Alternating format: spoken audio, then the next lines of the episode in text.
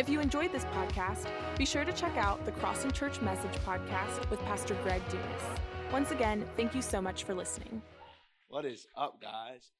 Who's excited tonight? Make some noise. Come on.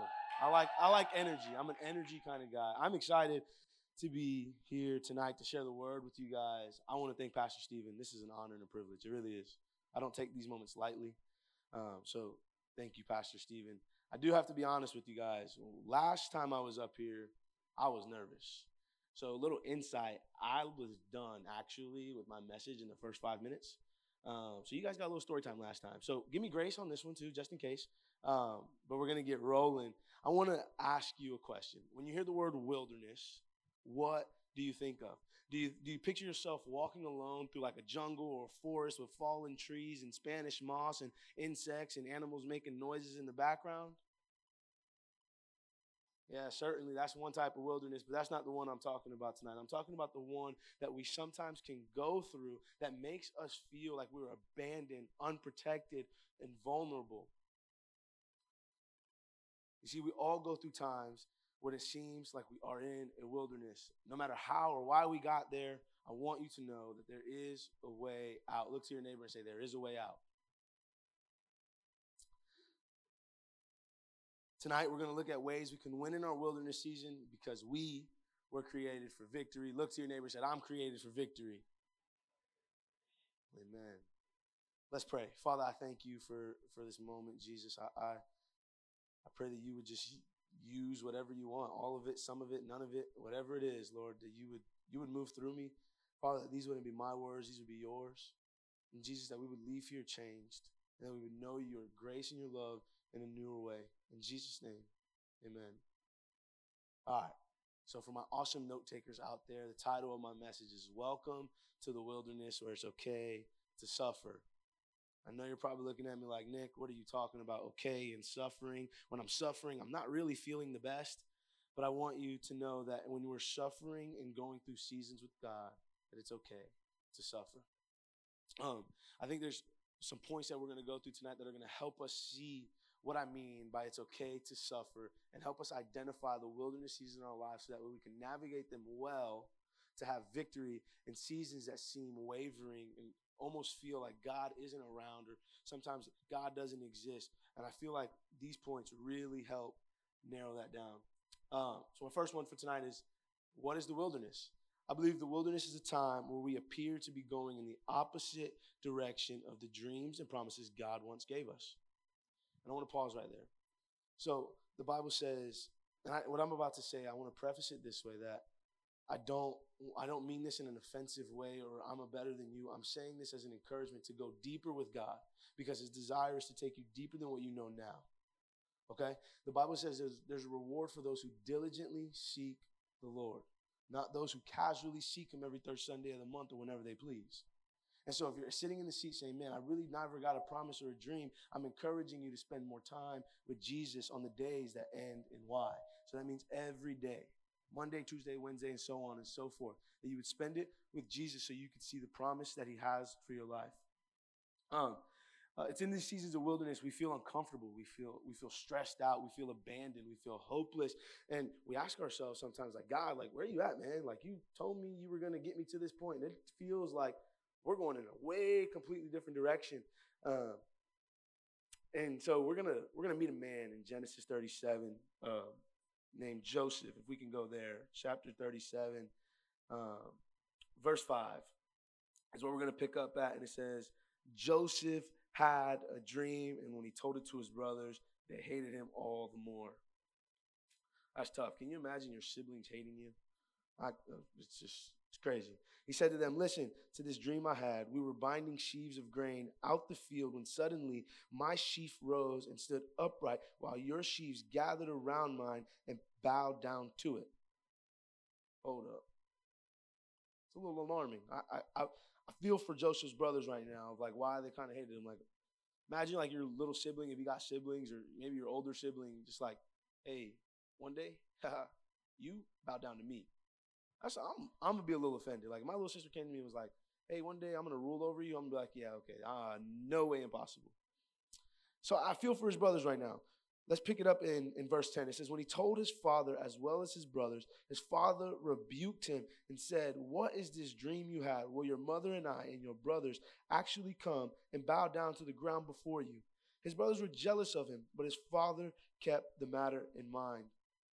Want you guys think of this word rebuked as like a rejection and like a casting out for a moment because now we kind of have to position ourselves of okay I, I get how joseph's brothers felt for a minute of like oh i got to bow down to you but now we have to see how joseph really feels right now when his family kind of like just rebuked him a little bit being rejected being casted out. It doesn't doesn't feel the best correct?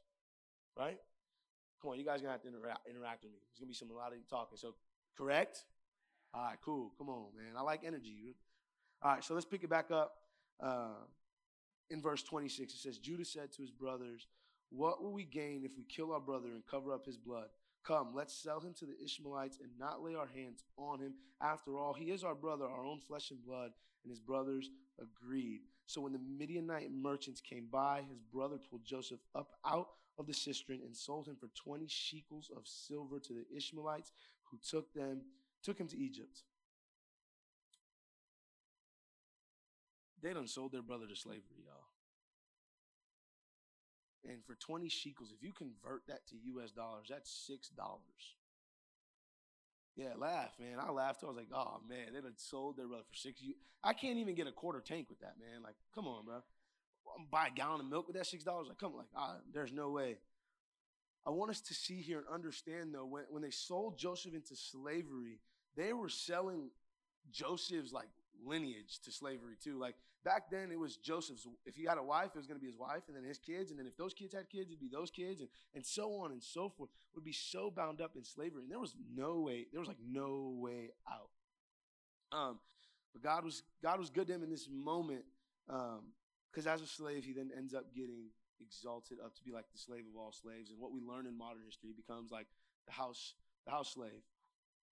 Um, if we could pick it up in Genesis 39, verses 6. But before I do that, hold on, let me slow down. Before I do that, I want to touch like one more thing on Joseph so we can understand where he's at in, in chapter 37. So, I, like I mentioned before, like the siblings. Imagine coming home one day from work and your sibling telling you that they sold your room. How like messed up that would feel. And then you had like had to leave and like you left. I I'd be kind of annoyed if my little sister's like, hey, yeah, this man on the side of the road needed room and yours was up for grabs. Like, what? What's talking about? So I want us to get in that, like, trying to get into Joseph's shoes a little bit to see, like, okay, have I been down this path before in my life? Um, so that let's pick it up in chapter 39, verse 6. It says, So Potiphar left everything he had in Joseph's care with Joseph in charge. He did not concern himself with anything except the food he ate. Now Joseph was well built and handsome, and after a while his master's wife took notice of Joseph and said, Come to bed with me. I want to pause right there. So this man was supposed to rule over Egypt. This was his vision was. His family was going to bow to him, all, all this stuff. Sold to slavery by his own family. He was betrayed by them rebuked by them, rejected by them. And now the master's wife is trying to sleep with him. That's, that's a little crazy. Let's pick it back up. And it says, it says, but he refused. With me in charge, he told her, my master does not concern himself with anything in the house. Everything he owns, he has entrusted to my care. No one is greater in this house than I am. My master has withheld nothing from me except you because you are his wife. How then could I do such a wicked thing and sin against God? I want, I want us to put this in this in a little bit more of a modern perspective for us for a moment. You ever been around people that are like really pushy? Come on. Come on, man. Come on. I need I need I need interaction, guys. Uh, and so when you're around people that are pushy and they're like they like push them and throw themselves on you, it kind of like puts your guard up and you're like, eh, get away, right? It's so Joseph's kind of like in that in that feeling for a moment. He's like, no, no, no, no, no. I don't want to do this. Like I answer to way higher people than you do. Like my master's gonna like chop my head off if I end up sleeping with you. So that didn't happen. And on top of that, I'm not sinning against God for you. I thought when I read that scripture, by the way, that's a whole nother word for somebody. I ain't sinning against God for you. I don't know what that's supposed to mean, but take it or leave it. You know what I mean? Um, so let's pick it back up. And it says in verse 11 one day he went into the house to attend his duties, and none of the household servants were inside. She caught him by his cloak and said, Come to bed with me. But he left his cloak in her hand and ran out of the house. And now she's getting like abusive. Like at this point, this lady is abusive. She's aggressive. And she's just far fetched, doing way too much. And this man is having to stand firm on a promise that was given to him at this time, I would say like years ago. Right? His integrity is about to be in question, and here we see it here is when she's in verse 13 says when she saw that he had left his cloak in her hand and had ran out of the house she called her household servants and said look she said to them this hebrew has been brought to us to make sport of us he came in here to sleep with me but i screamed and when he heard me scream for help he left his cloak beside me and ran out of the house she kept his cloak beside her until the master came home I want to skip a little bit to verse 19. It says, When his master heard the story, his wife told him, saying, This is how your slave treated me. He burned with anger. Joseph's master took him and put him in prison, the place where the king's prisoners were confined.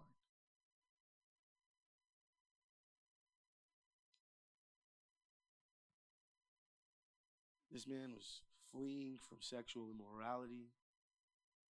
He's being a man of integrity and valor thrown into prison.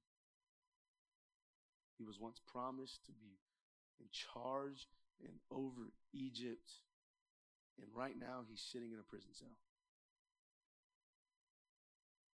How many of us have felt like that? Like God gave us a promise, and we're so far from it that we're, we're sitting in a prison cell.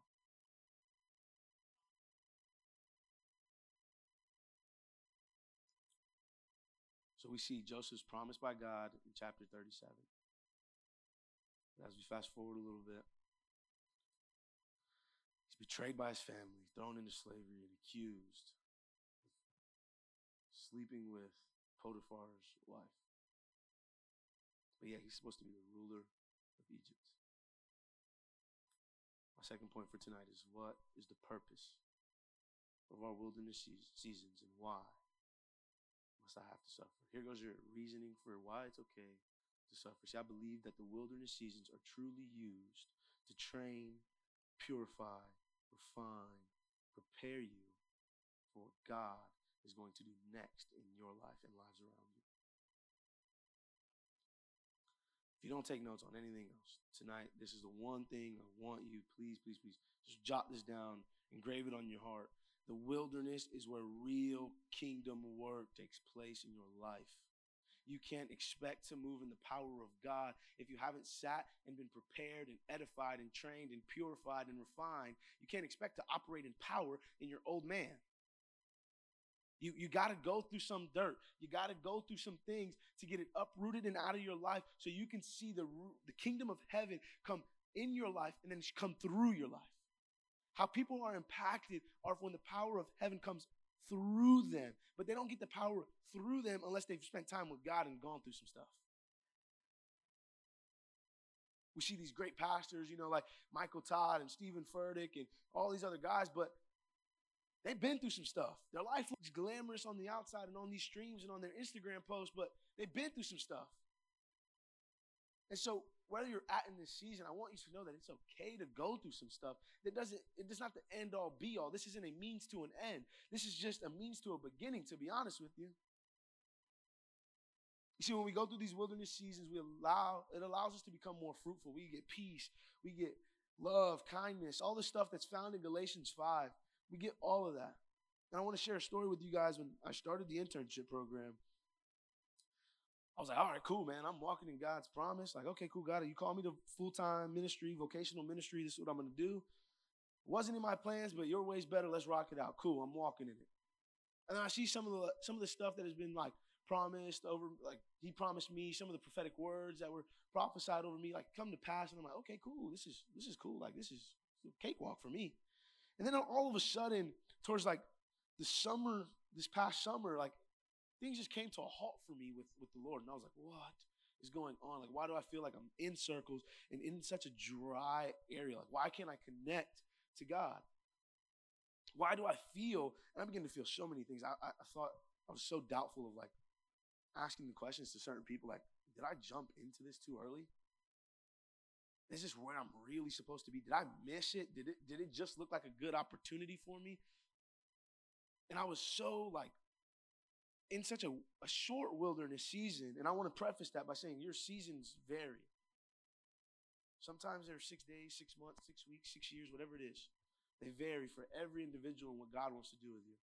Um, and this one lasted for a few months where I just was so doubtful. And it wasn't until like I surrendered my will of not knowing what was going on to God to say, okay, God, whatever it is, I'm going to be obedient to you. God really took care of me. God really took care of some childhood hood wounds that, I, that have happened in my life with when dealing with rejection when it came to my parents. And I'm still dealing with it today. But it wouldn't have come to the surface if God wasn't trying to do something new in me. Right? So he had to all right, look, that's all good, man. You're getting to speak, you're getting to pow- you're getting to be powerful to people, impact people. You're doing what I'm asking you, cool, but let's stop for a second.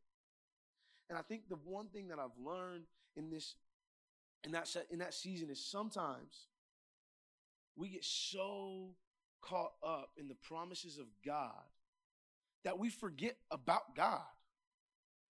Like God, God, I really believe God's heart is that we would just focus on Him and He would make a way for us. But when we focus on the promise, we begin to make a way for ourselves. And that's why people get tired. That's why people get burned out. Honestly, if I can be really honest with you, I believe this is why some of the greatest speakers and teachers of the gospel fall off is because they begin to focus on the promise of God and do it themselves and they get burnt out. And then enemy comes and is like, oh, you're doing it on your own. I got you now, buddy. You ain't got no help, no covering, no nothing. I got you where I want you. And God's just saying, if you would just focus on me, if you would just fix your focus, you would behold me, you would behold my presence. I will make a way for you. And, and I so I didn't understand that at, that at that time, but now, and as I was prepping for for tonight, I really f- like understood like, okay, God, I see what you did there. I see what you were doing in my life and what you were asking me to do. Like this was the moment that you were preparing me for. It was so that way I could share what you were doing in dry seasons of our lives that we wouldn't give up. Like honestly, we were we were talking earlier this this evening uh, before service, and I really felt that like our generation, when stuff gets hard, we quit. Like we like it just when it's too hard for us, we just like kind of fold our hands with it and we just throw it to the side. Right? Am I wrong? Come on, talk to me.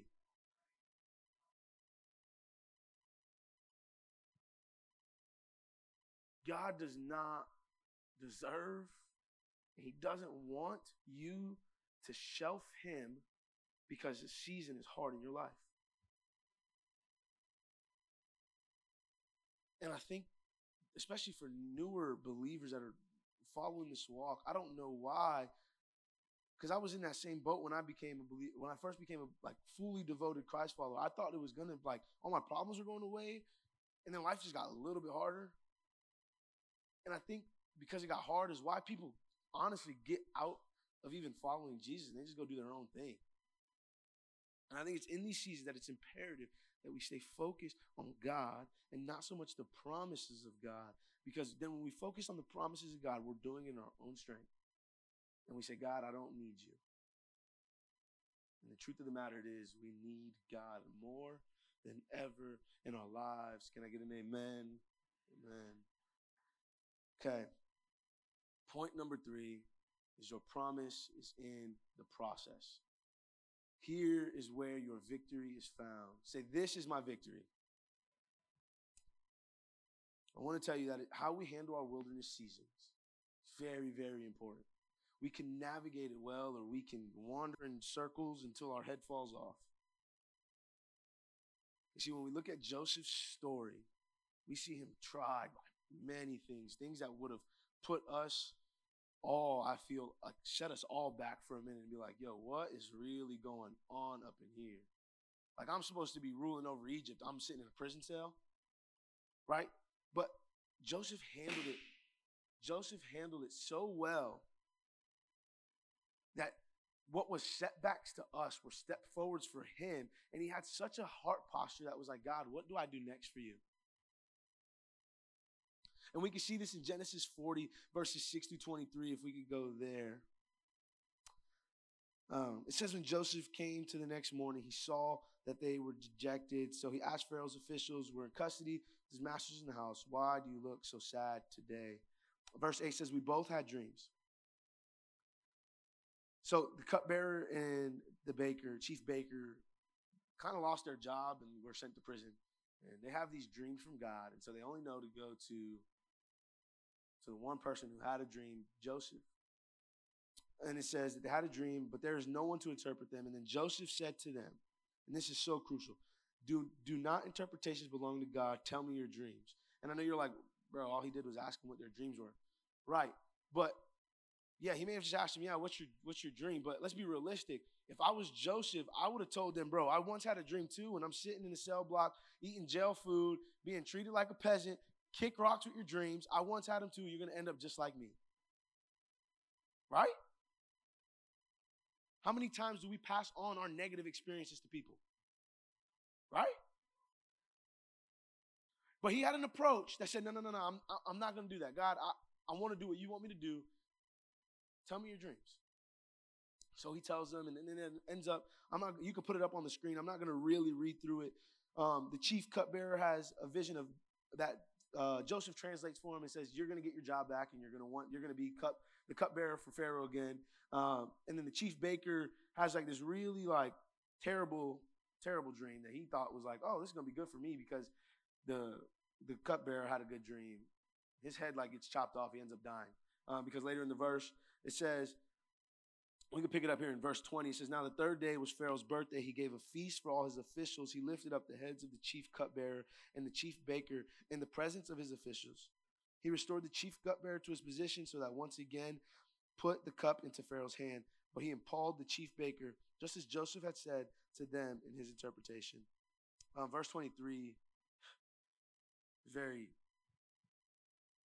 very, very key for what I'm about to say next. It says, The chief cupbearer, however, did not remember Joseph. He forgot him. So after Joseph told the cupbearer his dream of, hey man, you're gonna get your job back. He was like, look, man, when you get your job back, don't forget about me, okay? Remember what I did for you. I, I, I gave you clarity, like look out for me, you know, say a good word, get me out of this prison cell. I did nothing to deserve this. And the dude forgot. History would up until this moment, history shows that this is 17 years 17 years. So two more years follows before even he can even experience and get a taste of his of the promise that God once gave him. You see, Joseph, Joseph's approach in this whole thing really had me like check myself in areas like God, am I just am I willing to just do things even if I haven't even experienced your goodness in that situation? Ask yourself that. Because Joseph, who hadn't even had a touch yet of what God promised him and gave him a vision on, still was faithful and still had a positive outlook on it and was still willing to help people. How many times, like, like I said, do we just walk through seasons where we're just like, man, this stinks. And so then we just project that on everybody else. I think God really just wants us in seasons that seem so hard, not to project negativity, but to see it as a setup for what He's doing next in our lives and begin to speak life and positivity and scripture over people.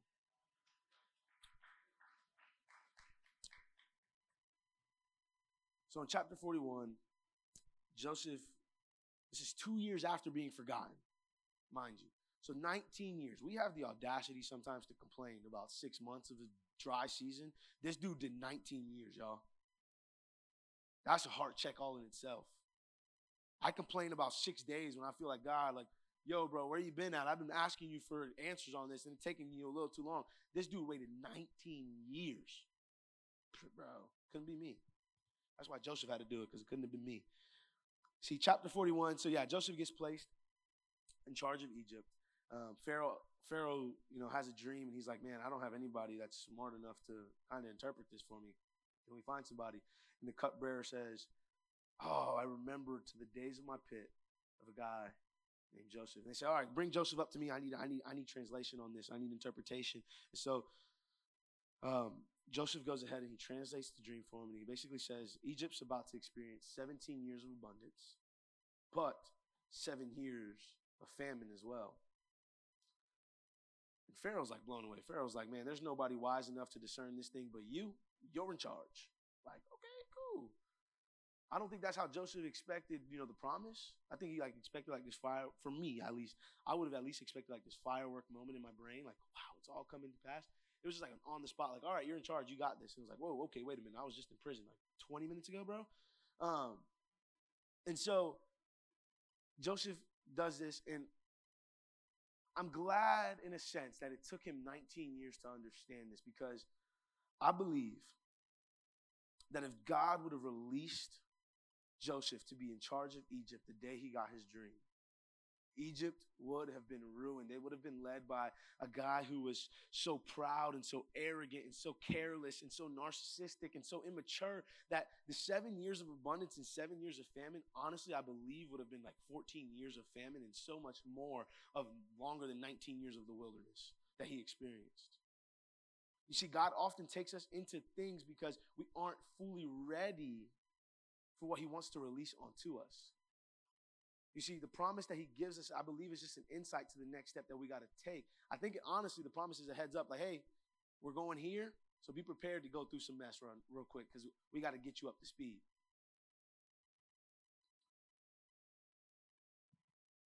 God gave Joseph a promise. He took him through a wilderness season, and then he fulfilled the promise to Joseph. So we can think that to our lives. There's going to come a promise, a dream, a vision, whatever it is. Expect the wilderness. In the wilderness, if you navigate it well, hear me.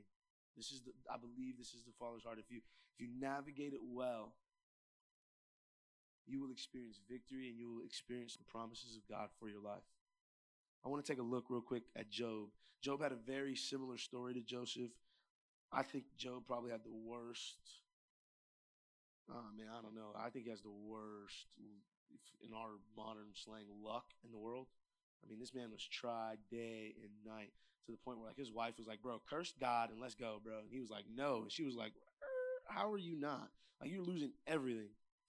But if we go to Job 23, verse 8, it says, But if I go to the east, he is not there. If I go to the west, I do not find him.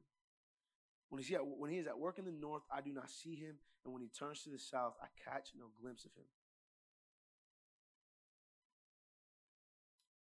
I want to stop there for just a second. the worship team, you can make your way up. Verses 8 through 9 are testament that even when we don't believe, we don't feel it, we don't see it, it doesn't make sense, that God is always working in our lives. For real, trust that, believe that. That's the word. That's not like me coming up with some something to blow smoke to you. This is scripture. It, it, he is working even when we don't see it, when we don't feel it in our lives. Let's pick it up back up in, in verse 10. It says, But he knows the way that I take when he has tested me. That word tested can sometimes freak us out, but that that word tested is the wilderness season. He's testing you, and you will come forth as gold. My feet have closely followed his steps. I have kept to his way without turning aside. I have not departed from the commands of his lips. I have treasured the word of his mouth more than my daily bread. 11 and 12 are the very thing on how to navigate your wilderness season. Okay? Copy that, paste it in your notes. 11 and verse 12 My feet have closely followed his steps. So closely follow Jesus. Keep to his way without turning aside. Do not depart from his commands and treasure his words. Is how you can navigate and be obedient in your wilderness season so that way you can experience and, and have your promise fulfilled.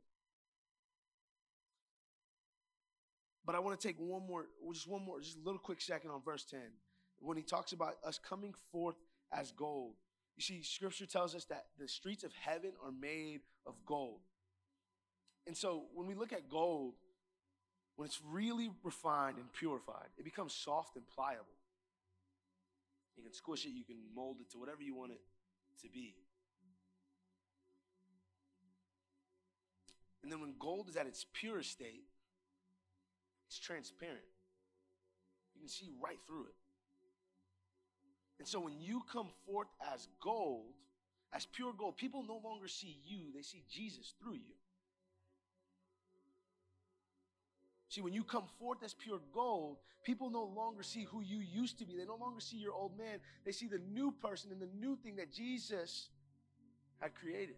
They see the King of Kings through you.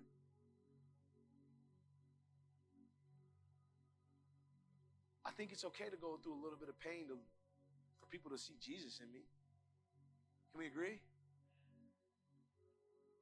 What are you willing to do to be purified and actually experience what it's like to be in the image of Christ? Are you going to quit in your wilderness season or are you going to stay steadfast? Are you going to stay to his commandments? Are you going to cherish his word more than your daily bread?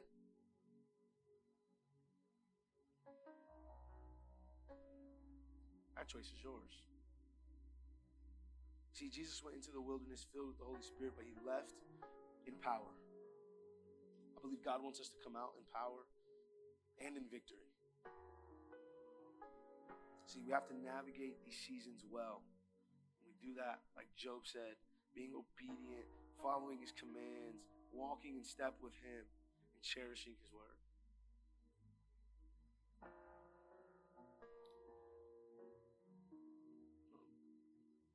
That's you tonight, if you if you are going through a wilderness season, a dry season where you're kind of questioning where God's been at in your life, let's be real with each other. I mean, this is like I said, this is where real kingdom work happens in our lives. If, if that's you, can you just raise your hand? I want you, those those that you raise your hand, I want you to keep I want you to change your posture for a second to a posture of receiving. Because um, in preparation, God gave me this this word of encouragement for, for for people that are specifically in this wilderness season that just kind of question like God, where are you really? Where have you really been at? And so if we could just like close our eyes and kind of like just extend our hands out like this, just receive, like just have a posture of being receptive to what God has for you felt the Lord just tell me in my quiet time prepping for tonight that sometimes it's hard to see God working in the middle of our story. We want to trust his heart, but we can't seem to trace his hand. And he said that he's not done. What may seem like God's inactivity is never his inability because he is always able. There are four things that are going to be found in this wilderness season that you're going to need, and it's going to be the revelation of who God is, revelation of who you are, revelation of your purpose, and revelation of God's love for you. See, when we suffer fruitlessness and desolation with calmness and faithfulness, we testify our love for God. But when He visits us with the sweetness of His presence, He testifies His love for us.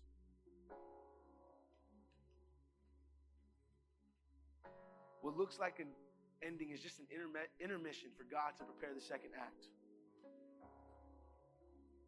And this last thing that He told me, I felt Him tell me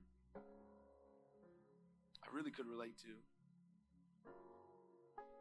is that the wilderness season is not punishment, it's preparation.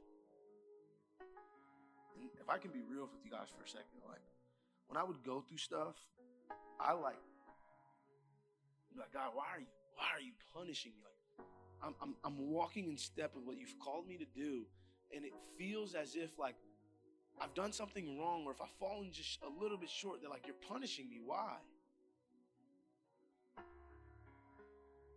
God's saying, nah, man, I'm not coming here to punish you. I've got grace and love and mercy over your life. I'm here to prepare you for what I'm trying to do next. And so if you could just receive that tonight, you would apply this.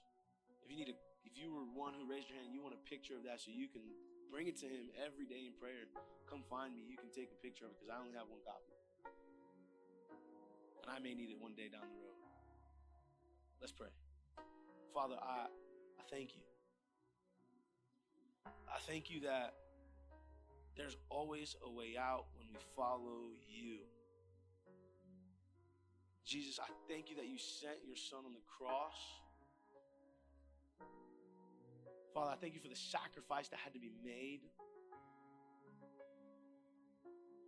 Lord, I, I just I ask that you would continue to train us, to purify us, to edify us, so that way we can be prepared for what you're trying to do next.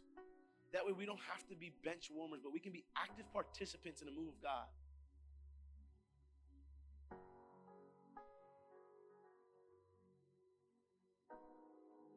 Father, I thank you for the simplicity found in your word. I thank you that even when we can make things bigger than what it is, Father, you simplify it so simple for us. Father, I thank you that you're a caring Father, that you're a loving Father, that you're a merciful and graceful Father. I really just feel like God is asking us to just surrender the promise. So if you can just lift your hands with me as a sign of surrender, you can stand up, you can stand up, you can, you can get in a posture of surrender, however it looks like for you. Just, we can lift our hands. Just repeat after me Jesus, I surrender.